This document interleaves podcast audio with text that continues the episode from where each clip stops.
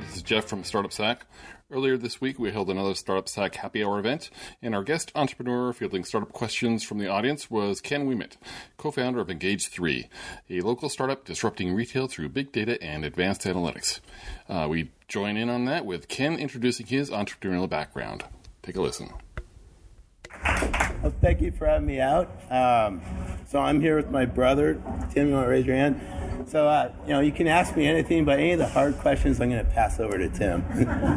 Because you guys are co-founders, right? we are. We're co-founders. So we started all our businesses together. Um, so our our history, we got our start in. We, we have a company, Engage Three. It's in Davis. Um, it's venture backed. Uh, we, we're a data science company helping retailers with their pricing. And we got our start in retail pricing. when We were little kids our parents started a business in Toronto.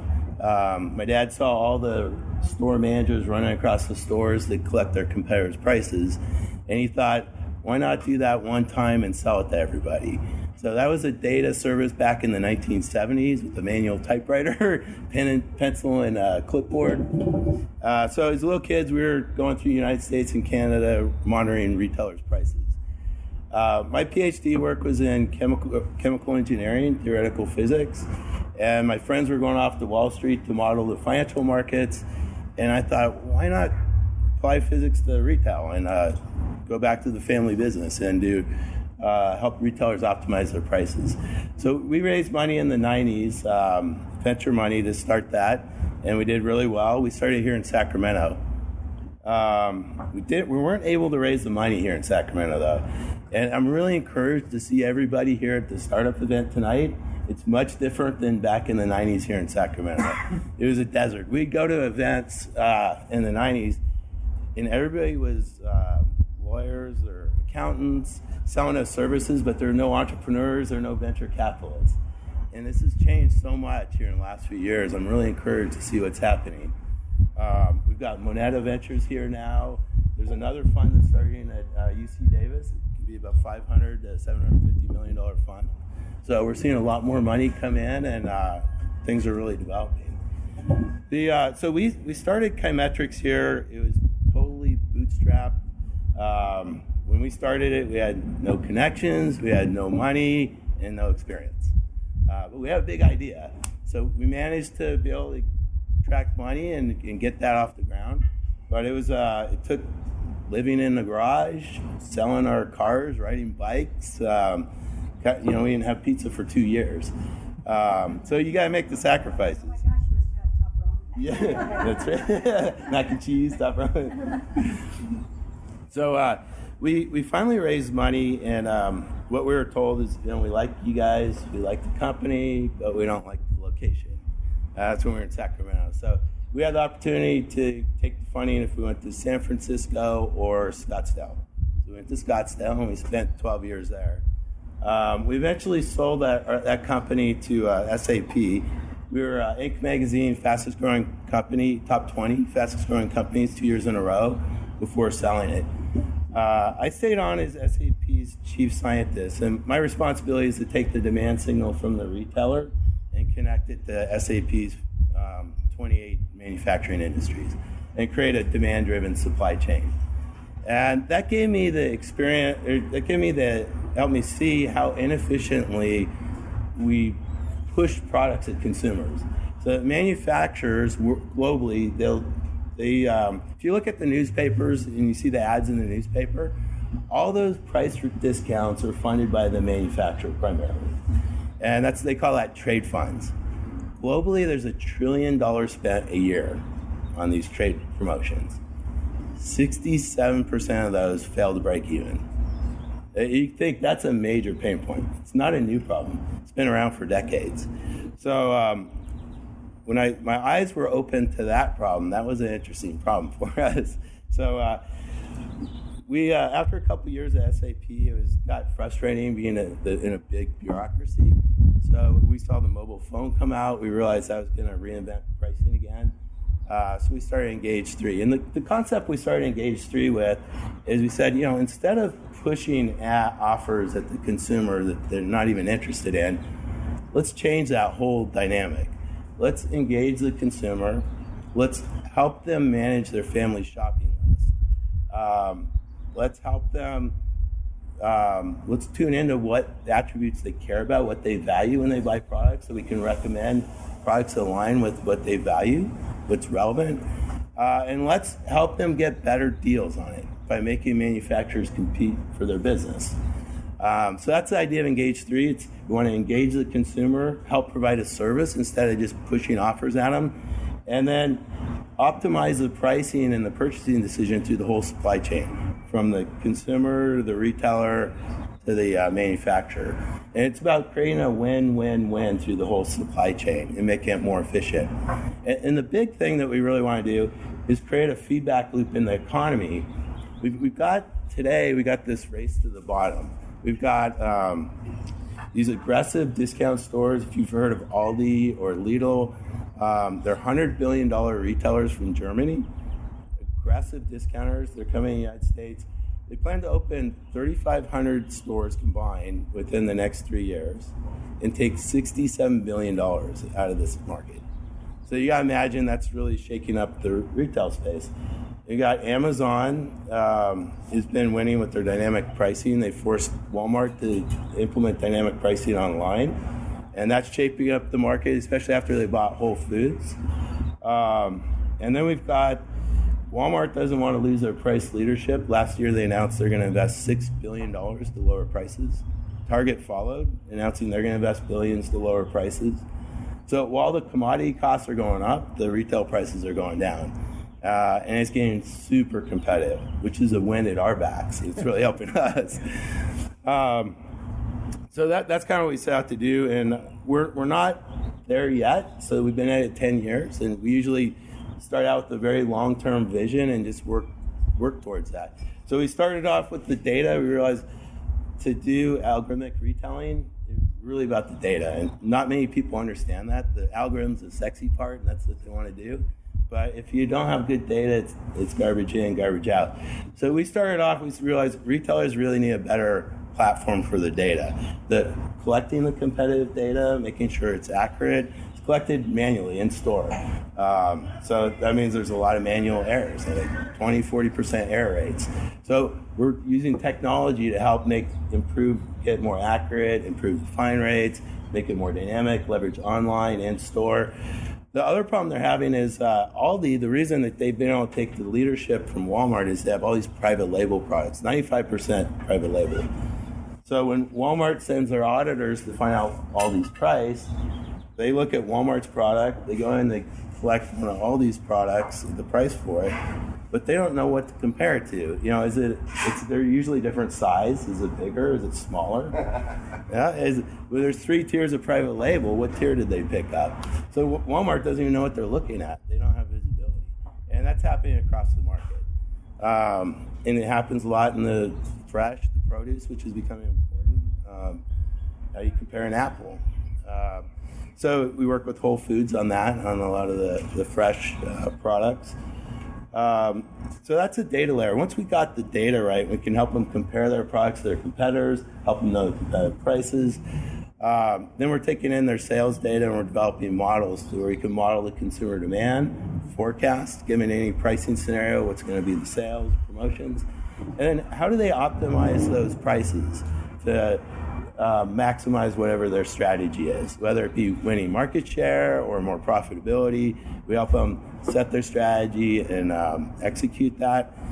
Uh, and the big area where we see it going is going to one to one and leveraging these digital assistants like the Alexa or the Siri um, to be the new interface to the consumer because that's going to be super easy. But give it the intelligence to help it manage the family shopping list and tune into the the values of the consumer and their objectives and help them find more relevant products at a better price. So that's what we're doing. Awesome. So, who's got the first question? Or you often do. No, back here, Carolyn.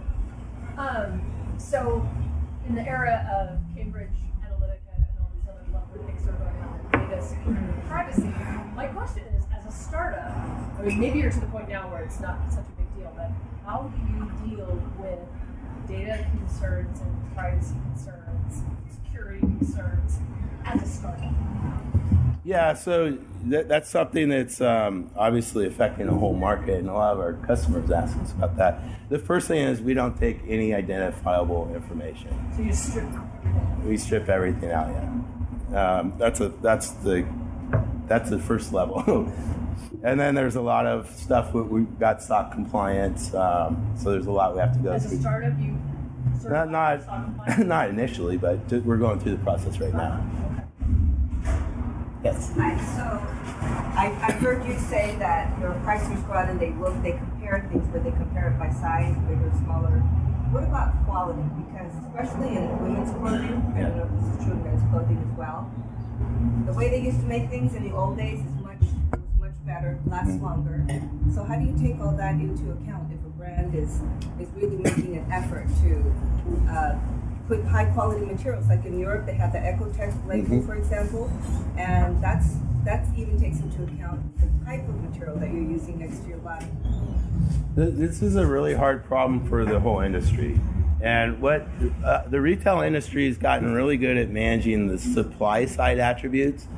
How big is it? How much does it weigh? How do you ship it, right? How much space does it take on the shelf? What we're not good at is the demand side attributes. How do you compare the quality of the different products or what the consumer you know looks at? so that's really what we're, we're filling that hole.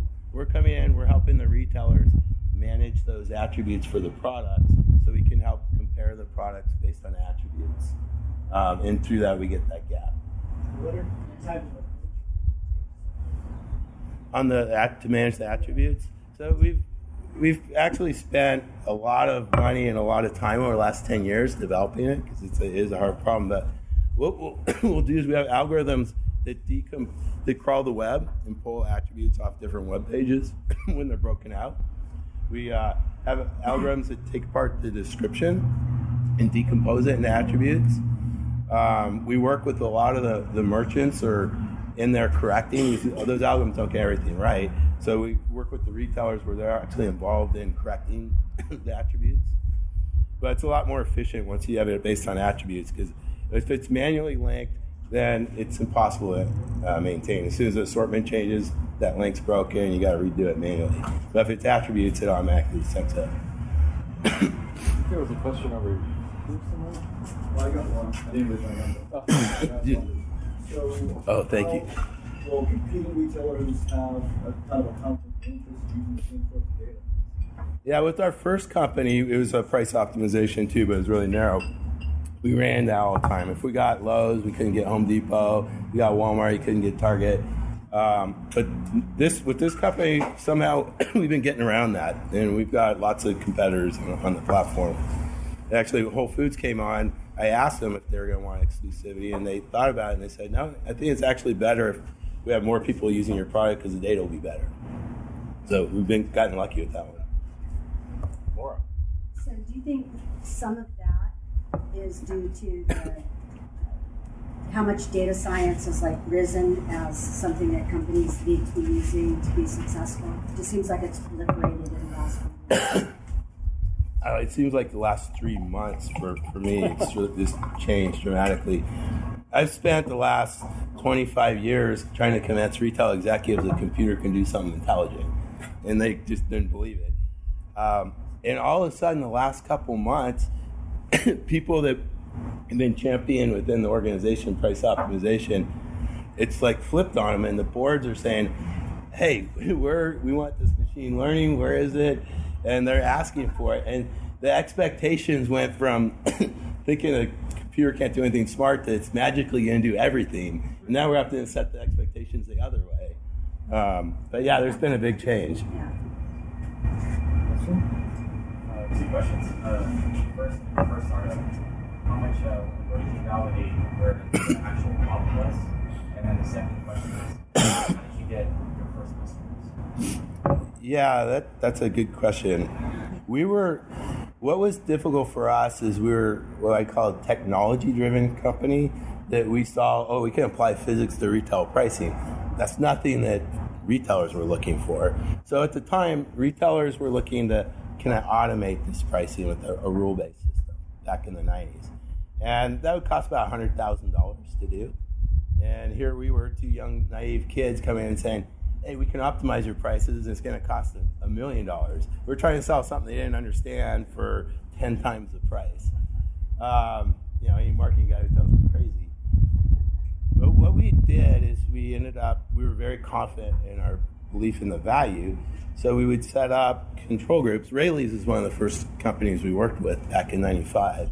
And we'd have the retailers set up a control group where they would price it. And we they give us a group of stores we could price. It was man against machine, and we compare the results. And we consistently show that we could drive 100 basis points to the bottom line. So 100 basis point, 1 is 100 basis points. So 1% of revenue to bottom line, that means for every billion dollars, we could take 10 million to the bottom line. Free money. Uh, without changing the position in the market. It's just by sensitive items go down, insensitive items go up. You just spread out the, the breadth a little bit. Um, and for the grocery retailers, they're operating that 1% net profit margin, so it was huge. Um, so once we established that, and Albertsons was one of our first customers, and uh, Larry Johnston announced multiple times he credited us for helping them manage their price image and driving their profitability on his earnings calls. So that put some wind at our back too. Thanks. Lori, you've asked one. Anybody else? Who hasn't asked a question yet? Come on. There we go, back there. Um, are you looking at any other industries outside of retail? For example, energy is a big one, right? So in Denmark, they're going to have the ability to look at prices for Yeah, that, that's a good question. With uh, our first company, we were re- retail's huge. It's a 22 globally 22 trillion dollar industry. Um, so we can create a big company there. Our first one, I wasn't planning really on going outside of retail, and we had J.P. Morgan Chase uh, call us up and ask us to help them with their auto auto loans, rates on auto loans, and um, said, well, you know, we don't know anything about finance. We're just in retail. And I said, well, we look at retail as a kind of a model, what we look at, so we think you can help us. And they talked us into it. And uh, so that got us into finance. So it is applicable in a lot of other industries. But right now we're focused on retail, U.S., you know, North America, and then we'll go international from there. So when you uh, first started out with the, the first company, it was just the two of them, is that right? Mhm. And how far along were you before you started hiring people? So we started out hiring people. We had no money, but we hired people right away. so how did we do that? what we did is we um, we gave them stock. So I had some of my colleagues who did their PhDs with me. They worked a couple of years with uh, just equity, no salary. Um, and then we had another a developer, Jeff Smith. He was one of our first uh, employees, and he worked close to a year, I think, no stock. And that gave him when we sold the company, that gave him the money to start Revionics here in Sacramento. Another Sacramento success. hmm Like that. Uh, last Monday I've been to artificial intelligence data science meetup. So and uh, there was like 20 people, and all of them told that uh, Sacramento data science market and uh, like the number of professionals in this field are uh, like very very tight. Not so many professionals in this field. How do you find right people for your uh, product right now in this area, or you outsourcing, or in Bay Area you have an office. So how do you arrive at the engineering, engineering side? So the data scientist is a really tough position to fill right now. Um, and just give you guys an idea of the data science market.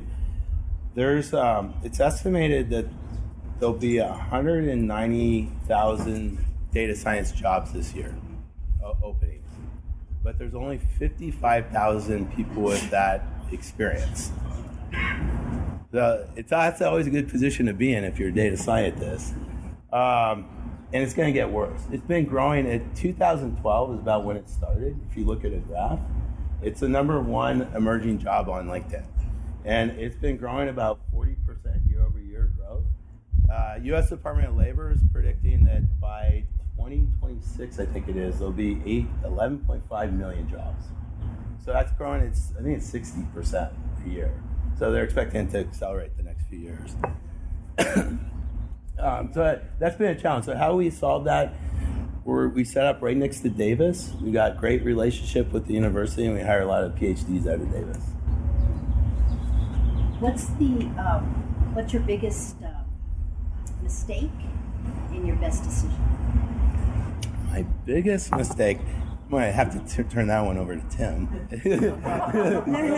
My biggest mistake, I would say, would be um, going after the consumer market. You know, in hindsight, so when we start, our first company was B2B.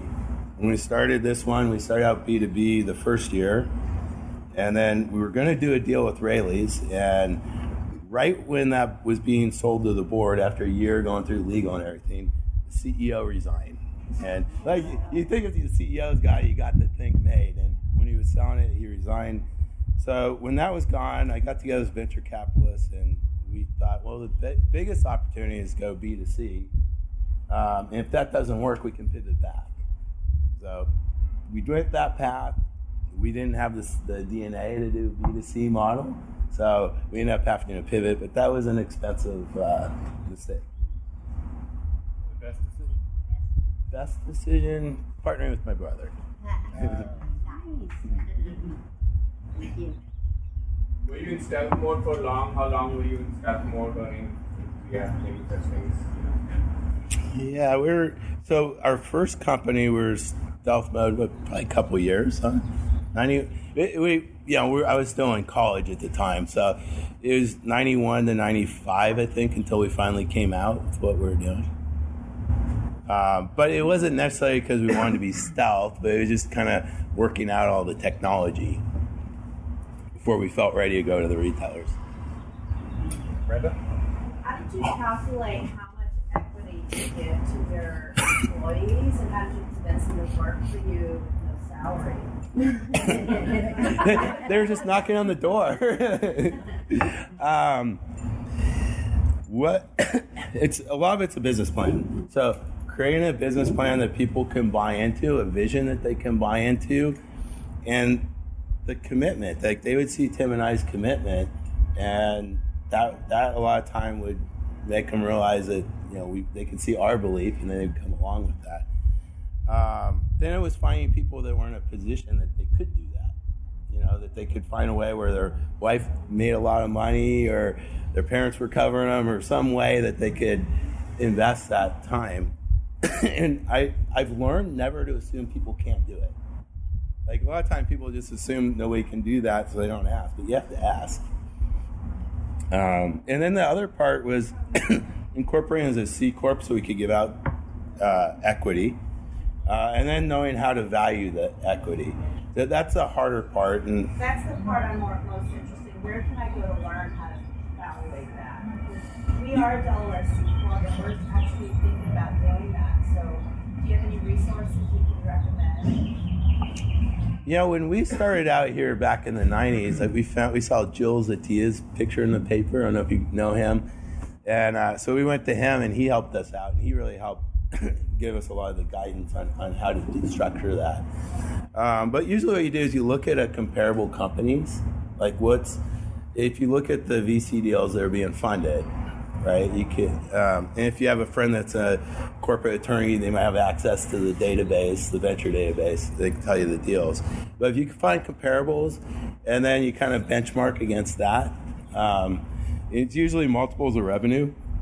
But if you don't have revenue, then it's a little harder. Um, but yeah, just something to kind of bridge so it's realistic uh, valuation. You know, valuations are kind of all over the board, but you just kind of triangulate the best you can.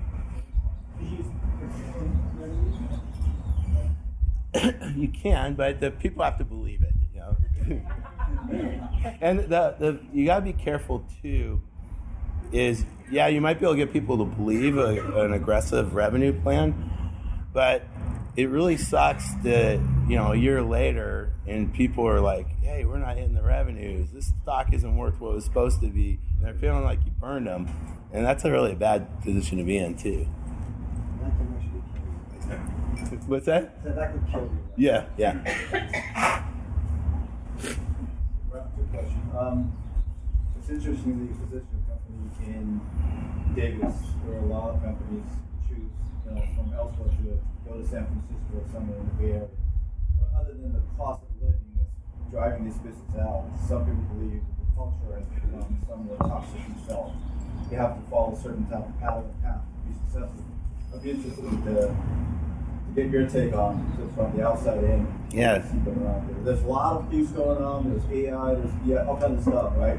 Some of the- these things are the same old technology, but being put in the new bottle, all of a sudden it becomes somewhat, you know. When when, uh, Tim and I started this company, we were in Arizona, and we thought we looked around. We thought, where's the best place to put the business? And we were starting to have to recruit people to Arizona, so we realized we need to be somewhere where there's talent. So we decided on uh, San Francisco, and we started the company in San Francisco, and we were there about five years.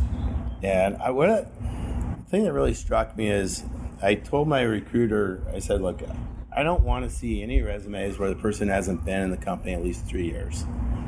The next day, he comes back and he says, I cannot show you any resumes. and that was like, that's kind of a strong signal. And so you're hiring people and they're mercenaries there in the Bay Area. And they're just looking for a little experience to jump to get a better title, higher pay, jump, jump. And you don't have anybody building the company with you. Um, so one of my board members, uh, Bob Medearis, he's a founder of Silicon Valley Bank.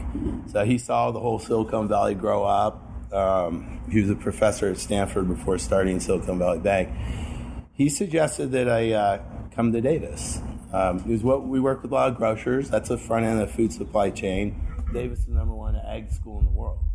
Um, so he, he thought there would be a better environment. So I tried it. We had an office in both places for a couple years, ran them in parallel. And that really gave me a good feeling of the differences in the two markets. And it was night and day. I had my, um, my guy's my COO right now. I hired him four years ago, right out of school, undergrad. Um, within the first two weeks, I sent him to Toronto on his own to present to a $20 billion retailer. Um, and he did a better presentation than a guy that I had that was uh, an executive, a marketing exec from a retail technology company, billion dollar company. He ran sales and marketing, and this kid did a better presentation than he did right out the gate. Um, and that told me everything I need to know. I closed up the San Francisco office, let those people go, and built right out of Davis. of on that note, you mentioned earlier that local funding, when you were trying to get funding earlier, you couldn't get anything locally.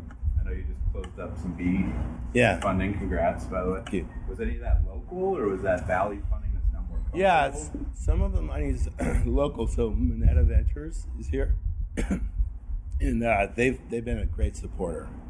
Um, if you guys aren't familiar with Moneta Ventures, they're in Folsom. Uh, great, they're great people, and they've really helped us out. They've been a great, um, you know, advisor and, and help. Uh, and then the other money we raise, and they're, they're a smaller fund. Well, they're, they're getting bigger, close to 100 million now. Um, and they're investing 70% here in uh, Sacramento, early stage. The other investors we have, um, we ended up, I was in Silicon Valley and, you know, doing the typical Sand Hill Road tour. And one of the guys sets me aside and he goes, you know, I, I really wanted to I, I knew we wouldn't invest, but you just looked interesting, so I wanted to talk to you. He says, but I got to tell you, you're probably wasting your time here in Silicon Valley. I'm like, why is that? He goes, well, one, you're in retail. They don't like retail.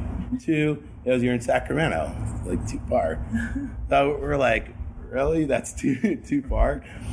Um, I, I thought they'd changed that attitude, you know, in the last 20 years. So, uh, but what we found is there's other venture capitalists around the country that they do not want to compete with Silicon Valley or New York. So they're looking for out of the way places. And how they measure that is how many plane hops do I have to make to get to that place? if it's three hops, they're really excited. so uh, we started talking with those, we targeting those VC that are looking for you know these out of the way deals. And when I was talking to them, they, I, I started realizing they didn't see us as one of those out of the way places. They figured that Silicon Valley covered us. So all of VC, we're kind of in a dead zone here. You know, they figured Silicon Valley's going to compete, but Silicon Valley doesn't even want to come into Sacramento. Um, so once we figured that out, then we started t- teaching them that. We said, look, everybody thinks Silicon Valley comes here, but they don't. And then they go, oh my God, that's exciting, you know? Cool, thank you. You mentioned uh, that you have a PhD and that you've hired PhDs from UC Davis. Mhm. Can you describe what type of work the PhD does as opposed to, I would imagine you also hire people right out of manufacturing degree. Yeah, we do. Um, so we use the PhDs for we we do a lot of mathematical modeling where we'll um, develop models of how consumers react to price, promotion, seasonality, how all these things affect sales, optimizing the prices. So all that stuff is what the PhDs work on. It's a data science, uh, and then some more boring stuff like just how you get the data through the system. Uh, and then we have a lot of programmers that, that we hire to do more classical front end, back end development. Uh, and then mar- marketing people and yeah, man. How many people? We're, we're about 50 people now. Are you hiring? We are. We are hiring. Yeah, yeah and we'll be we're going to be closing another venture around here uh, by the end of the year, and we'll be really ramping up. End of the year, we'll be ramping up hiring again. What's the total strength right now of uh, how many employees right now? We're about 50. 50? Yeah. All based out of. Uh, Mo- mostly here. Um, I got some sales people kind of spread out, and we use some offshore development.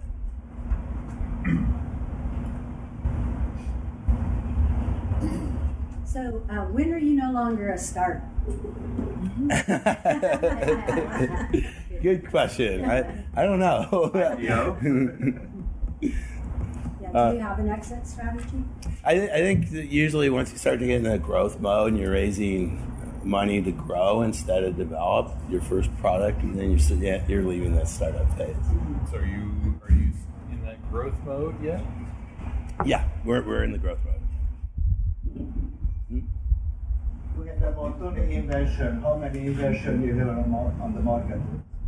How many inventions do you have on the market? Oh, inventions. So the first company we had about 20 patents, and I've got two granted now and 20 in the pipeline for, for this company.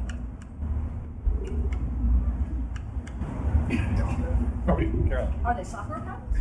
Yeah. Is it for a process? Yeah, so in the in the '90s, um, early '90s, when we first had the idea, we wanted to protect it. So we went to a, uh, patent attorney and we talked to him about getting a patent. And he says, "You can't patent a mathematical formula." And we're, I'm like, "Well, there's got to be a way to protect ourselves. You know, this is a uh, innovative idea. Isn't there a way to protect it? Somebody from copying it?" And he says, "No, the patents are just made for you know physical things." So I, I have a bad memory sometimes, and it comes convenient, and I forgot that I talked to him. And a couple of years later, I talked to another attorney, and and then that's just when they started granting software patents. Yeah, and so then we that's when we started filing the patents. But I, you- I was going to say, like, we, we did it. We did the behavior analytic software for uh, for network Yeah. cybersecurity. And uh, we, we did patent all of that stuff. Yeah, we. Now, now you're telling me it's much more recent. Yeah, I mean, we were just talking. What's your name again? Otello. Otello. We were just talking about patents a, a while ago, and I'm actually getting really frustrated with the whole patent process. Um, and one, to your point, the accountability. In a few weeks, on the internet, on the YouTube, I make a patent search video, and all of you guys can see it. Yeah, I recommend you guys watch that. But it, it's um, the patent process. I, it might work for physical things pretty good. Software is a mess right now. A couple years ago, they had a case called uh, Alice, and they basically said unless this software invention is tied to physical hardware, doing something physical, they're not going to let it through. So the patent attorneys just stopped letting anything go through, and there's this huge pileup. You know, like last five years. And so here you are, you paid all your fees for to get these patents, you paid all, the attorney all the money to draft the claims, and they changed the rules. And it, it's bullshit. And it could change again in your favor. hmm So, what do you think are the key attributes required to be a successful startup founder? What do you think has been critical to your success? I think um, w- one thing I think is really important and gets underestimated. You know, I look at my kids and they're, they don't want to commit to a relationship. They don't want to commit to a career. They want to be flexible. I think it's about making a commitment. And when you make a commitment, you're making a commitment. You're not you're not going to do some stuff, right? You're not going to spend some money because you're going to do that thing. And it's about really having that commitment, and people feel that, and that's what attracts people. Right? That's one of the most important ones. And then just tenacity of not taking no, you know, and finding a way to get stuff done. Um, I think those are two key ones. And the other is finding mentor, listening to people and finding mentors. So I've always, uh, Tim and I have always found mentors and people to help us. And uh, my COO right now is amazing at that. So I actually look for that when I hire people, that they're people that find outside mentors to help them. So, who are your top mentors? My uh, Bob Medearis, the founder of Silicon Valley Bank. Um, another one, I, I mean, there's a lot, but uh, Joe Zatia, our first attorney, he was good too.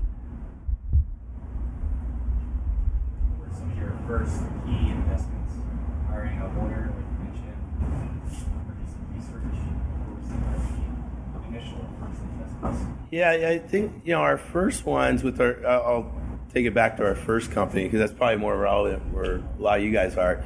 Our second company was different because we had a lot of money from our first one, but the first company, um, we, we were really careful with money because we didn't have any. So a lot of it was in our time. So I looked at my time. You know, I didn't make any money, but I was living off credit cards. But I valued my time at thousand dollars an hour and I thought about how where I put my time. Not that I could make a thousand bucks an hour, but I looked at my time like that, and so I was really careful about where I invested my time. Would you mind talking about impacting your family? You mentioned you have kids. Mm-hmm. So when they were small, I'm assuming that you were already doing this, what daddy does? And your spouse, um, was she with you the first and second time? Yes. Um, so my my kids, uh, they were little and we were starting the business, and we had the business in the garage. And Tim lived in the garage, and we had whiteboards up there and our computers. Um, so the kids would always come in and work on the whiteboard, and then and once we got an office, they would come in. And my our parents always took us out, and I got I knew I learned a lot from that being involved in the business. So I always tried to get my kids involved in the business um, and let them get that experience. And you know, how much of it do they really interested in and want? Um, so I, I always saw it as a good experience, and there's always fun stuff to talk about with kids. And my wife, um, I told her, you know, anything that comes good comes at a good sacrifice. She learned that when we sold the cars, and she had to ride the bike with the kids to get groceries. no, it's but that's that's actually really important too, is to have a spouse that supports you and uh, will sat make those sacrifices. Another question: How do you get people to work for you for free and not run foul of the laws of the state? Well- you said you were paying people stock Well, first, the state first has to have jurisdiction over you. If they don't, the laws don't apply. Say that again. I said the state has to have jurisdiction. So you didn't do. No, I'm. I'm teasing you. Um, I, I hate I hate the government. Um, You guys got some. You're on the microphone here. yeah. Oh, that's fine. I'll tell them too. no, they just slow everything down, right? And it's like, um, but the, these these laws are they are a killer. So that's getting the hard part. Is like people were willing to work for equity. The last few years has been getting worse. So what we've had to do is pay minimum wage, right? Some cash. So we've had to use some cash. I didn't have to do that with the first company. Is that because you were in Arizona, or just because of the time you were in I think it was the time. No, I don't know. Maybe I did something illegal. I don't know. You'd rather ask for forgiveness than permission. well, no, we. My controller was very clear with us that we need to pay minimum wage, or we'd be breaking the law. So we've been. So we what we do is we'd hire people for equity, but then we'd have to pay minimum wage. But then that really cut down the number of people we could hire and work with. So you got all these people out of work. They want to do something. We want. We need help. We want to give them experience and give them skills. We, the government's stopping us from doing that.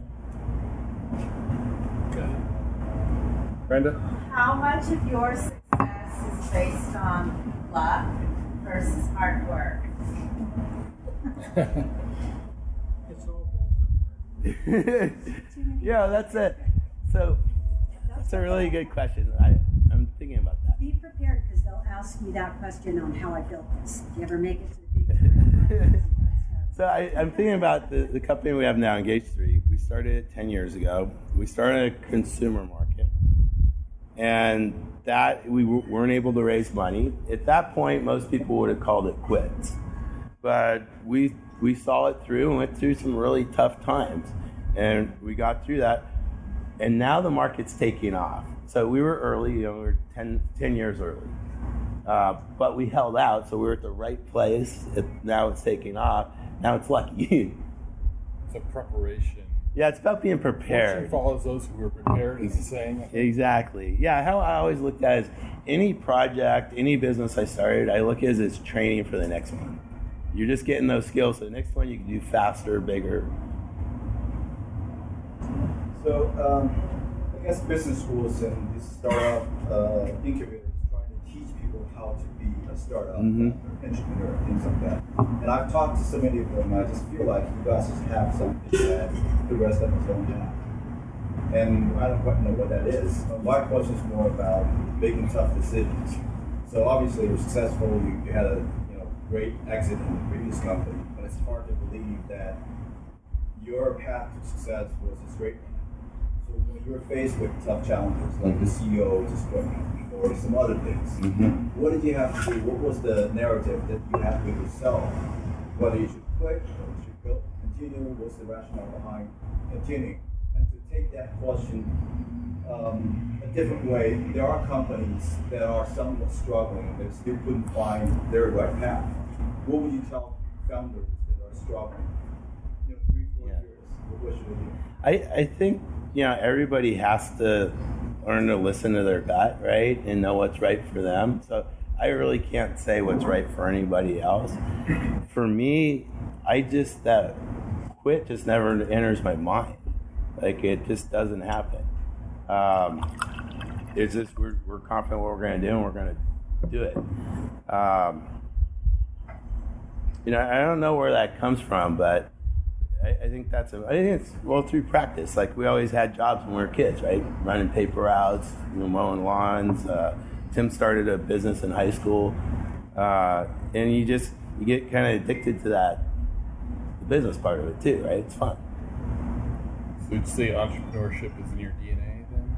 Yeah, it, it helps. Like that's why I bring my kids into work because it really helps when the kids get that experience at a young age. It's kind of like learning a language. If you learn it young, then it's fluid for you.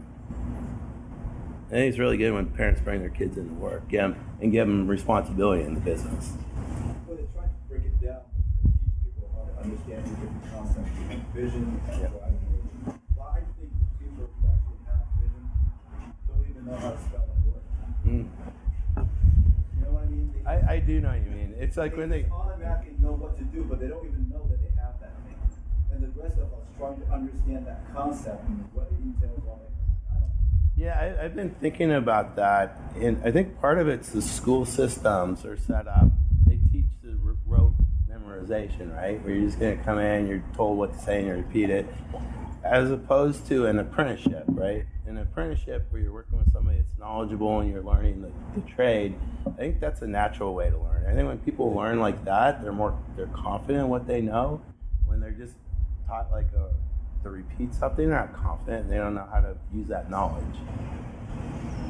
Who has not asked a question yet? Anybody's would just dying to ask a question that, that you haven't had a chance yet? Um, somebody, come on, back here. This is kind of back here. Nobody. I'll Come on, go. Um, so you said that each job is kind of to be more prepared for the next job to be bigger. So what's your next plan? Like, what's your next big entrepreneurial dream and goal? Well, he hit on it. I want to get rid of governments. Before you-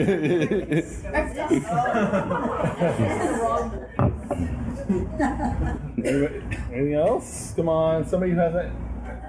I'll, let- I'll come back to you in a minute if nobody's asked. Come on, I just want to give everybody a chance. Uh, nobody. Okay.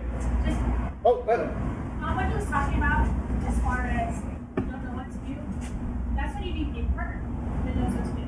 He's the dreamer. He's the person that dreams up all these things that we like to do, and then I run the office. So if you don't know how to do that part, you need to find a partner that knows how to do that part. maybe talk about you and your brother. You need to put both sides of it to make it work. Yeah, that's a great example. My, my mom and dad were like that. My dad was the dreamer, and my mom ran the business. And I see that hap- I see that a lot. Yeah. And you taking your kids in there, kids today need to be they, they need to have responsibility Mm-hmm. because they're never taught that. And we need to start teaching this generation those perspectives. Mm-hmm. If we don't, then we're going to be in trouble. Yeah. Okay. Supply chain is the buzzword. Are you seeing more retailers transition to demand chain instead? Is that what you're trying to? So yeah, that was a big when back in the early 2000s. We were talking a lot about that. Like we should be looking at this more as a demand chain than a supply chain. But those end up being end up being kind of just buzzwords, you know. So we're making that happen now, but we're not describing it that way. So you just signed up to be advisor to all the people. all of us wanting to do something are going to sign you as an advisor. That's great. Yeah, I love to help. So maybe talk, oh, piggybacking off that, um, talk a little bit about how what changes you've seen here in the local startup ecosystem uh, since you came back from Scottsdale and San Francisco, and what you think uh, we can do to grow better. Yeah, I, I you know, um, you know, earlier you were telling me about everybody's get, is concerned about raising money, right? And I think that's one of the hardest things here in the Sacramento area was the first thing was access to venture capital, and then the second one was other experienced entrepreneurs that you could learn from. Um, and what I'm really encouraged by is like this group here tonight, and I'm seeing more and more events like this uh, in Sacramento that I didn't see before. You know, it was all people trying to sell us services, but there wasn't other entrepreneurs. There wasn't any venture capitalists. Now we've got Moneta Ventures here investing 75% of the funds locally. Um, this, this environment's really taken off. And yeah, I mentioned there's another fund. I'm, it should be closing by the end of the year. It'll be 500 million to 750 million, and it's going to be focused on spending um, technology out of UC Davis to create a more flexible supply chain. Um, a platform play where they're looking at multiple companies, bringing up multiple companies. Can you say who that is by chance? I can't yet. Yeah. All right, um, we still got a little more time. One or two more last questions. Anybody? Come on, over here. Yeah, uh, a lot of startups, uh, the early stage and at your stage when you've got like million, millions of investments, they reduce costs using uh, outsourcing to India or Eastern Europe. Uh, what are uh, pros and cons uh, like at this early stage and at your stage of using outsourcing? And what is your model? Your Yeah, yeah, good, good question. So, my my first company around 2000 as it started to become fashionable to outsource, right? So all your board members come in and go, "What's your outsourcing plan? you know, how are you gonna save money?" And as you're doing innovative projects, you really need people together, right? Close. And the outsourcing works better when it's more um, something more routine or use translate. But when it's something that's more innovative, it makes it harder. Um, I started working with one group. I'll give you one example of a nightmare I had. I was working with a firm in India, Um, it was outsourcing too, and the I, they put a bad developer on the project, so he wasn't just obvious things he wasn't getting, and so I'd have to get on the phone and just talk him through, almost have to tell him how to write the code, and so they'd have his supervisor on the phone with me, and then that wasn't working, so they had his supervisor, supervisor, and the supervisor with this one bad programmer, and that wasn't working. Pretty soon there was like four level, four or five levels up, and I went, "Nah, this is nuts." um, so that was a bad experience. And if you ever see that starting to stack up like that, just cut it. Then we found a guy in uh, Czech Republic that was amazing, and he'd managed teams before, so he started build, building up a team, and we got a pretty good team over there now. We've been working with him five years now. Um, so it's it's just finding the right group. But yeah, the cost can be a lot lower, but it's, it's hard to find somebody that's good to work with. All right, one last question. Anybody dying to ask a question? And if not, I'll turn it over to Laura. I know you've got to have a question. No? I don't. I, I, have, I have a filler if you need. Okay. What else? Yeah. So he said uh, buzzwords in early 2K was what did you demand? Demand. Demand. Yeah, oh, demand chain. Yeah, yeah. Right? What is it today? What's your buzzword in your space today? What are people talking about as that next big thing? The- yeah, the- IoT, AI. What's, what's the yeah blockchain? Yeah, it's big, big data. Now I think it's starting to move to um, AI, machine learning, and they're kind of interchangeable. is it real or is it just fluff? Is it just talk, or does it actually? Do you see value there? Yeah, so we we were doing really AI, machine learning, whatever you call it, back in the '90s. And when I was raising venture money, I was describing it as AI. And one venture capitalist set me aside and he goes, "Look, we lost a lot of money on this back in the '80s." He goes, "I recommend you call it something else." So we we changed. We never call it AI. But now AI, the VC are really excited about AI, and yeah, I think AI is kind of like the internet. You know, we were in that early version where it we saw potential, but it wasn't sustainable, and then it, it came down. But now I think it's really really taking off. Industry 4.0, would you say? Yeah, there, well, the predictions are in retail that AI is going to replace 30% of the merchandising jobs in three years. So the boards are getting super excited about AI, they're wanting that, but they're not being realistic about it. Right. So it's still kind of a buzzword. Yeah. Have fewer children. okay. Uh, thank you, Ken.